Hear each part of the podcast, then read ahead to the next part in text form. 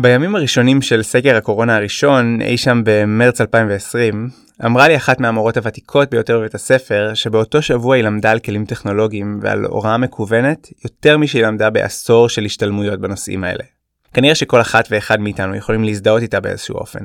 כשאנחנו לומדים משהו מתוך רצון להשיג מומחיות בחומר, כי הלמידה עצמה היא בעלת ערך עבורנו, אנחנו בדרך כלל מגיעים לתוצאות שונות מאוד ממצבים שבהם אנחנו לומדים כדי לסמן וי על דרישה של מישהו מבחוץ.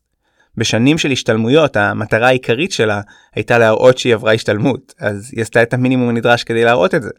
הפעם היא למדה כי היא רצתה לשלוט בכלים הטכנולוגיים שבלעדיהם היא לא תוכל ללמד.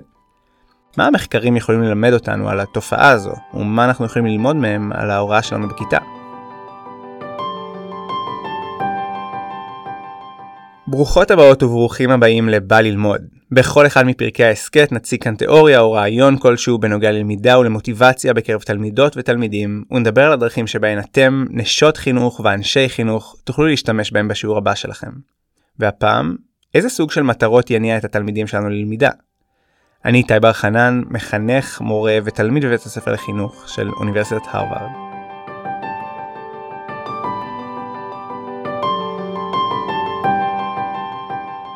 תיאוריית מטרות ההישג מתמקדת בכוונות או בסיבות של תלמידים ללמוד. התיאוריה מחלקת תלמידים לשתי קבוצות עיקריות, בהתאם לתשובה שלהם לשאלה פשוטה מה המטרה שלך בלמידה?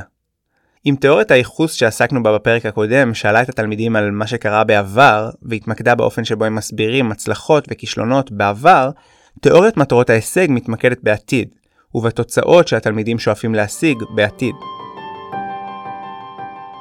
הספרות הקיימת בעברית על תיאוריית מטרות ההישג היא די מוגבלת, ולכן יש שפע של תרגומים שונים למושגים השונים שכוללת התיאוריה הזאת, ואפילו שם התיאוריה מתורגם באופנים שונים במקומות שונים.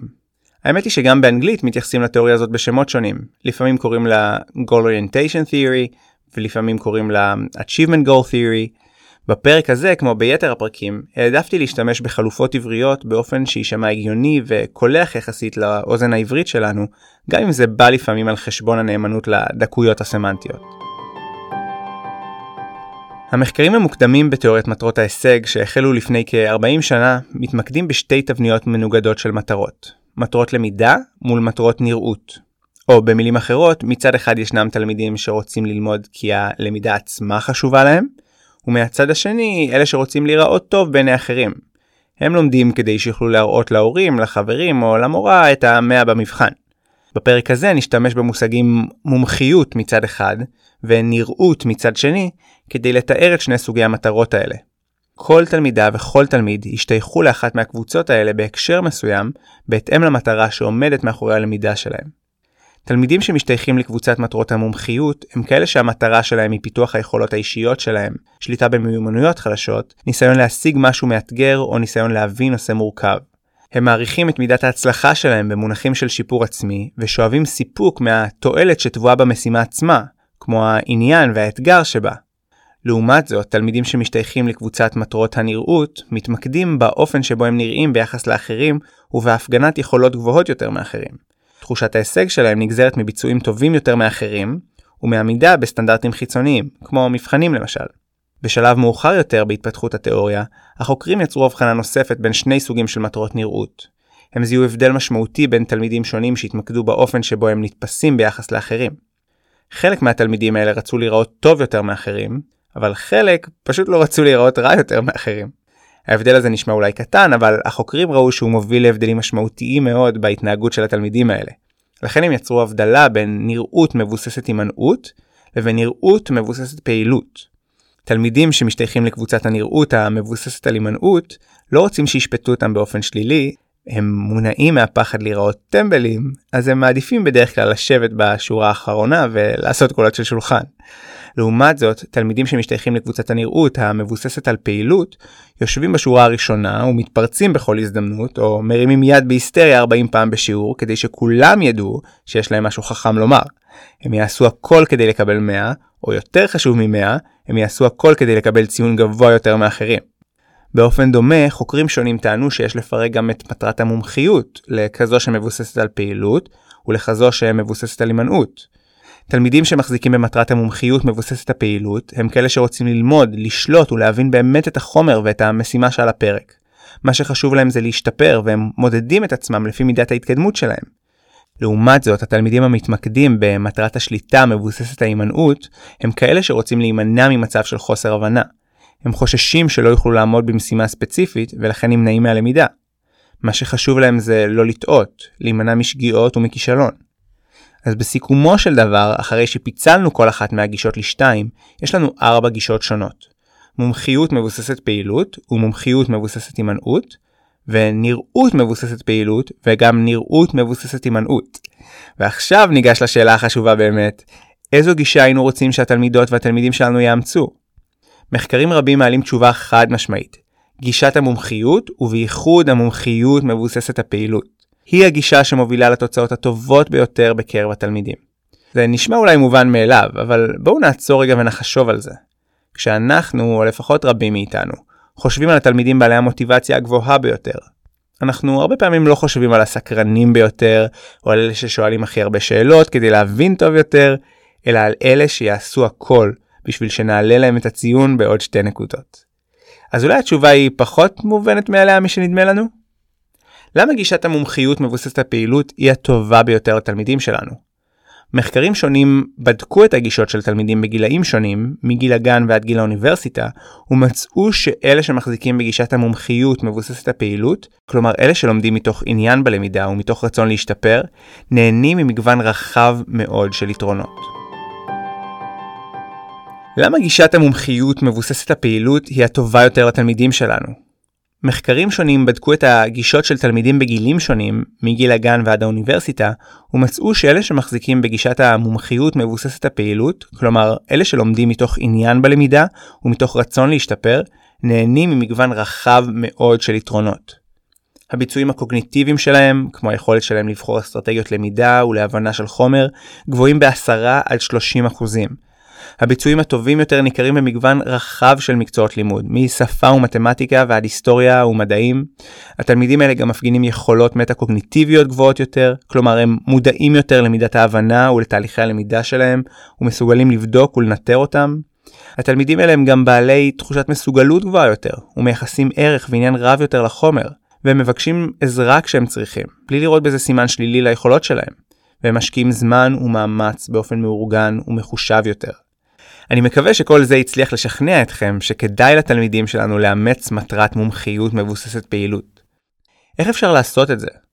המטרה הגדולה שלנו היא לעזור לתלמידים להעריך את עצם הלמידה, מעבר לציונים ולגמולים החיצוניים. מה אנחנו יכולים לעשות בכיתה כדי לגרום לזה לקרות? לפני שנתחיל לעשות משהו בכיתה, ולפני שהתלמידים בכלל נכנסים לתמונה, יש עבודה שאנחנו צריכות וצריכים לעשות על עצמנו. ייצרו רגע אחד וחישבו. למה אני מלמדת לשון, מתמטיקה או היסטוריה? מה המטרה שלי? ואולי אפילו באופן ספציפי יותר, למה אני הולכת ללמד מחר על משפט פשוט מורכב ומאוחה, על משפט פיתגורס או על משפט אייכמן? למה אני מלמדת את זה? בואו ניקח דקה של שקט לרפלקציה. נסו לחשוב על נושא אחד שתלמדו מחר ועל המטרה שמאחורי ההוראה שלו.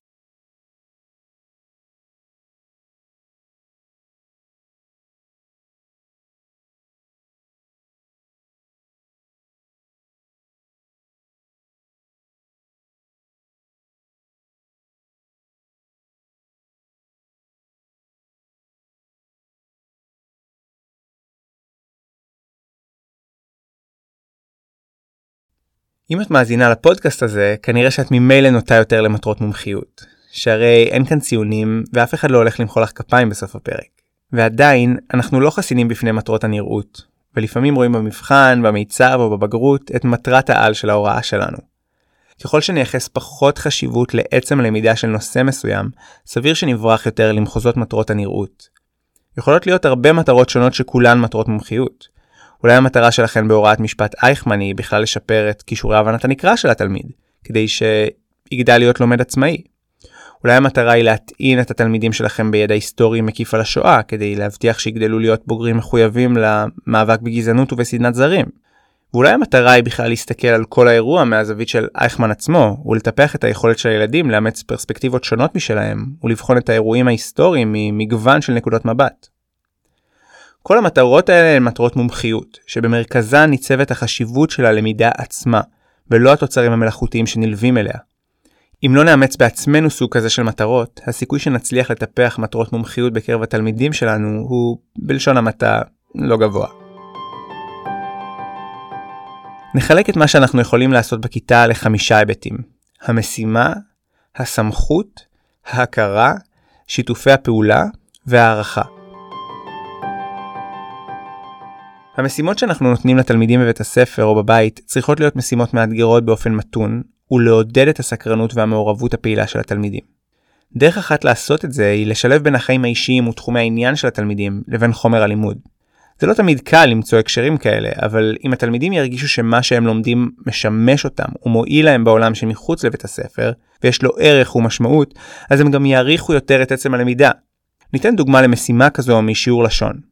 כשאני לומד על משפט פשוט, מורכב ומאוחה, אני אצטרך למשל לאתר את שלושת הסוגים האלה בכתבה בנושא שמעניין אותי מכל תחום שבעולם, ולהסביר איך מילת השיעבוד ומילת החיבור עזרו לי להבין את הקשר בין חלקי המשפט. או אולי להסביר למה המשפט המורכב או המאוחה הוא בחירה טובה יותר מאשר שני משפטים פשוטים בדוגמאות שהבאתי.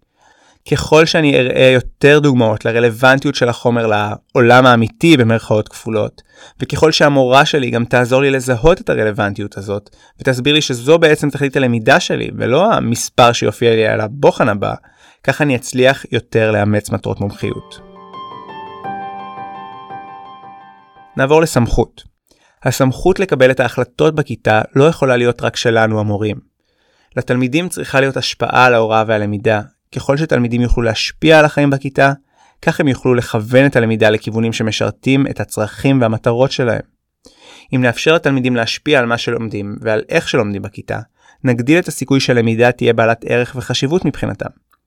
אם אתם לא בטוחים שהשריר הזה מפותח דיו אצל התלמידים שלכם, ושהנטייה שלהם תהיה תמיד לבחור את המשימות הקלות ביותר, או שהם בכלל לא ישתפו פעולה עם הרעיון הזה, אפשר להתחיל בקטן. בשלב הראשון אפשר פשוט לשאול תלמידים על המטרות העתידיות שלהם ועל תחומי העניין שלהם, ולנסות למצוא בעצמנו הזדמנויות לחיבור לחומר הלימוד. אם אנחנו עושים את זה, אז כמו תמיד, כדאי להסביר לתלמידים שזה מה שאנחנו עושים. החלטנו לתת להם משימה מסוימת כדי להמחיש עד כמה חומר הלימוד שלנו הוא רלוונטי, מועיל ומשמעותי בחיים שמחוץ לכותלי בית הספר. ההיבט הבא הוא ההכרה. ההכרה שלנו בהתקדמות של תלמידים גם היא משמשת אמצעי לטיפוח מטרות מומחיות. שימוש נכון בתמריצים, גמולים ומשובים יעזור לנו להכיר בהישגי התלמידים באופן שיפתח אצלם מטרות מומחיות. אבל כמו שכבר הזכרנו בפרק שלם שעסק בחיזוקים, הכל תלוי באופן שבו אנחנו מעניקים את ההכרה הזו, משום ששבחים מסוימים עלולים דווקא לעודד מטרות נראות. שבחים לא יעילים הם כלליים מאוד ולא כוללים הסברים מפורטים. הם מתייחסים לתכונות שהתלמיד לא יכול להשפיע עליהן, או שמשתמשים בהם כל כך הרבה עד שהם מאבדים לגמרי משמעות. אם תלמיד השיב לשאלה בכיתה ואנחנו הגבנו במדהים, בלי להסביר מה כל כך מדהים, אנחנו מדגישים את הנראות, את זה שהתלמיד ישתתף ולא את איכות התשובה ואת התרומה של הלמידה שלנו. האמת היא שהאתגר כאן עבורנו הוא הרבה יותר גדול מכפי שהוא נראה על פניו. העניין הוא לא רק האופן שבו אנחנו מגיבים, אלא גם, ואולי בעיקר, השאלות שאנחנו שואלים והדיון שאנחנו יוצרים בכיתה. כדי שבאמת נוכל להעניק הכרה שהיא עמוקה יותר מסתם מדהים או כל הכבוד, אנחנו צריכים להפוך את ההשתתפות בכיתה להזדמנות להבעת דעות ורעיונות במקום הזדמנות להתרברב ביכולות זיכרון. רבים מכם בוודאי חושבים עכשיו, רוב מה שאני מלמד זה עובדות, ויש תשובות נכונות ולא נכונות. אני לא יכול לבסס את הדיון בכיתה על מחשבות של תלמידים. אז בואו ניקח דוגמה ממקצוע שהוא כביכול הכי רחוק מדעות, מתמטיקה, ונראה איך אפשר להפוך שאלה סגורה שדורשת שליפה מהזיכרון לשאלה שפותחת דיון. אם נשאל למשל בשיעור חשבון בכיתה ג' האם 13 הוא מספר זוגי או אי זוגי, ומאיה הצביעה ואמרה אי זוגי, אין לנו מה לומר מעבר לזה שהתשובה נכונה. המסר שעובר בסוג כזה של אינטראקציה הוא שאם את בטוחה בתשובה, כדאי להצביע, כי אז את תזכי בשבח מהמורה, וכולם יראו כמה את חכמה. במקום זה, אנחנו יכולים לשאול שאלה אחרת. מי מוכנה או מוכן לנסות להגדיר מהו מספר אי זוגי? ומאיה שלנו תגיד, מספר אי זוגי זה מספר שבסוף נשאר אחד שאין לו זוג. אז אנחנו נוכל לשאול שאלות ולשבח את ההתקדמות ואת השיפור בהגדרה של מאיה. למשל נשאל, למה את מתכוונת כשאת אומרת בסוף נשאר? נשאר אחרי שעושים מה? והיא תענה לנו אחרי שמקיפים את כל הזוגות. אז נוכל לומר וואו, שימו לב איזו הגדרה מעניינת מאיה יצרה עבורנו. היא אומרת שמספר אי זוגי הוא מספר שכשאנחנו מפצלים אותו לזוגות, בסוף נשאר לנו אחד שאין לו זוג. זאת אומרת, נשארת לנו שארית. מישהו מוכן לבדוק אם ההגדרה של מאיה עובדת גם על המספר 19? סוג כזה של הכרה שם דגש על איכות התהליך ועל ההתפתחות ולא על התוצאה הסופית. אנחנו עוזרים למאיה להבין שההשתתפות היא הזדמנות עבורה לארגן את המחשבות, להביע דעה, לקבל משוב ולתרום ללמידה של החברים שלה. זו לא סתם הזדמנות להשוויץ בזיכרון. שיתופי פעולה בכיתה מעבירים את המסר שהמטרה בכיתה היא קידום הלמידה המשותפת, ולא משחק סכום אפס שבו ההצלחות של חברים שלנו באות על חשבוננו. הקדשנו שני פרקים ללמידה קבוצתית משום שתיאוריית ההכוונה העצמית לימדה אותנו שהקשרים החברתיים הם קריטיים לטיפוח מוטיבציה. אבל תיאוריית ההכוונה העצמית היא בהחלט לא היחידה שמקשרת בין השניים. גם המחקרים שעוסקים בתיאוריית מטרות ההישג מדגישים את החשיבות של עבודה בקבוצות הטרוגניות לטיפוח מטרות מומחיות, ואת הקשר בין תחרותיות ואווירה אינדיבידואליסטית בכיתה לבין היווצרות של מטרות נראות, ובמיוחד נראות המבוססת על הימנעות. הדחף להיראות חכם, או לפחות לא לצאת טמבל, לא נעלם כשעובדים בקבוצה קטנה, אבל הוא כן עשוי להצטמצם. חישבו רגע על החוויות האישיות שלכם, למשל ישיבת צוות אינטימית לעומת אספה גדולה של מורים. מה המטרה שלכם כשאתם מדברים בישיבת צוות? ולשם השוואה, אם המפקחת, ראש העיר או מנכ"לית המשרד הגיעו לביקור בית הספר ויצא לכם לומר כמה מילים מול הצוות, מה הייתה המטרה שלכם אז? או אפילו אם היה לכם משהו חשוב לומר ונמנעתם מזה בישיבה הגדולה, גם זו יכולה לשמש עבורנו דוגמה טובה. אנחנו נוטים לאמץ מטרות של נראות בין אם כזו שמבוססת על פעילות ובין אם על הימנעות כשאנחנו בקבוצה גדולה של אנשים. אז אנחנו מרגישים שאנחנו נמדדים כאינדיבידואלים ואנחנו מרגישים צורך להרשים. לעומת זאת בקבוצה אינטימית שבה יש לנו מטרה משותפת להצליח, אנחנו נוטים לשים את המשימה עצמה במקום גבוה יותר בסדר העדיפויות שלנו. נעבור להערכה. דרכי הערכה שלנו הן אחד מהגורמים הישירים לטיפוח מטרות נראות או מטרות מומחיות. כדי ליצור מטרות מומחיות אנחנו צריכים להעדיף עד כמה שניתן הערכות מעצבות על פני הערכות מסכמות. הערכה מעצבת היא כזו שמשפיעה על תהליך הלמידה. דוגמה פשוטה להערכה מעצבת היא הערות שאנחנו כותבים לתלמיד על טיוטה של חיבור, לפני שניתן ציון על החיבור הסופי. אנחנו למשל כותבים שטיעון מסוים זקוק לדוגמה מוחשית כדי לשכנע את הקורא, או שמשפט מסוים הוא מסורבל ולא ברור, וכדאי לפרק אותו לכמה משפטים נפרדים. ההערות שלנו נועדו לעצב את המשך הלמידה ולא להעריך את ההישג הסופי של התלמיד.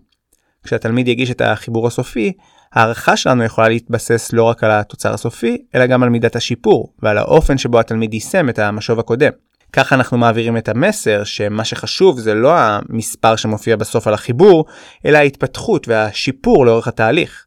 באופן כללי ניתן לומר שההמלצה היא לצמצם את הדגש על ציונים מספריים, ליצור אווירה שרואה בטעויות היבט חיוני ורצוי של למידה, לחזק את הדגש של משוב מפורט, ולתת הזדמנויות לתיקון לאור המשוב. בנוסף, חשוב להדגיש ולהסביר לתלמידים את תכלית הערכה.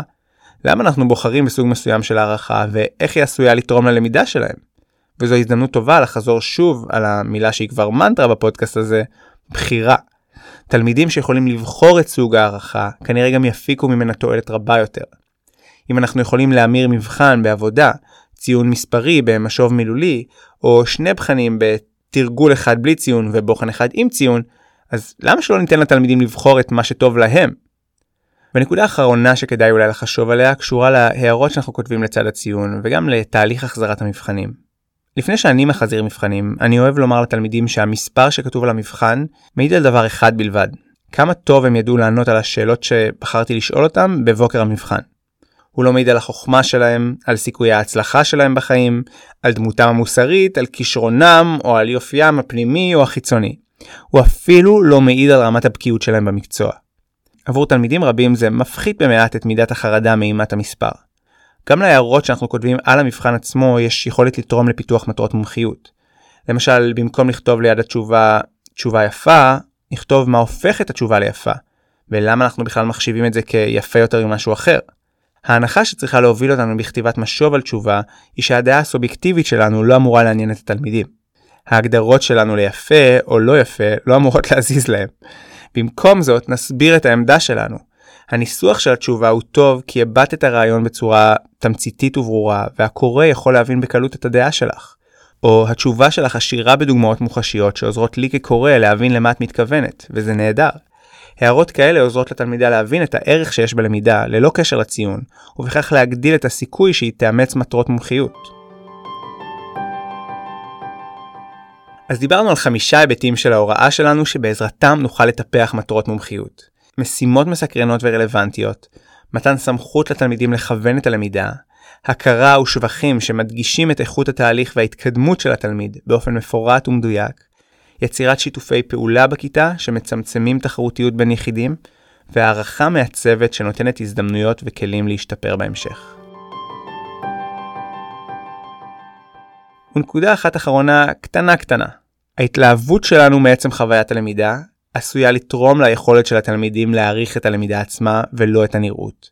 אם אנחנו נדגיש כל הזמן את התעודה, המבחן או הבגרות, התלמידים ייטו לאמץ מטרות נראות, אבל אם נדגיש בכל הזדמנות עד כמה יפים, משמעותיים, מרגשים ומסקרנים הדברים שאנחנו עוסקים בהם בכיתה, יש סיכוי שנוכל לעזור לתלמידים שלנו להעריך את הלמידה ולרצות ללמוד לא בשביל מה שיחשבו, אלא פשוט כי זה מעניין.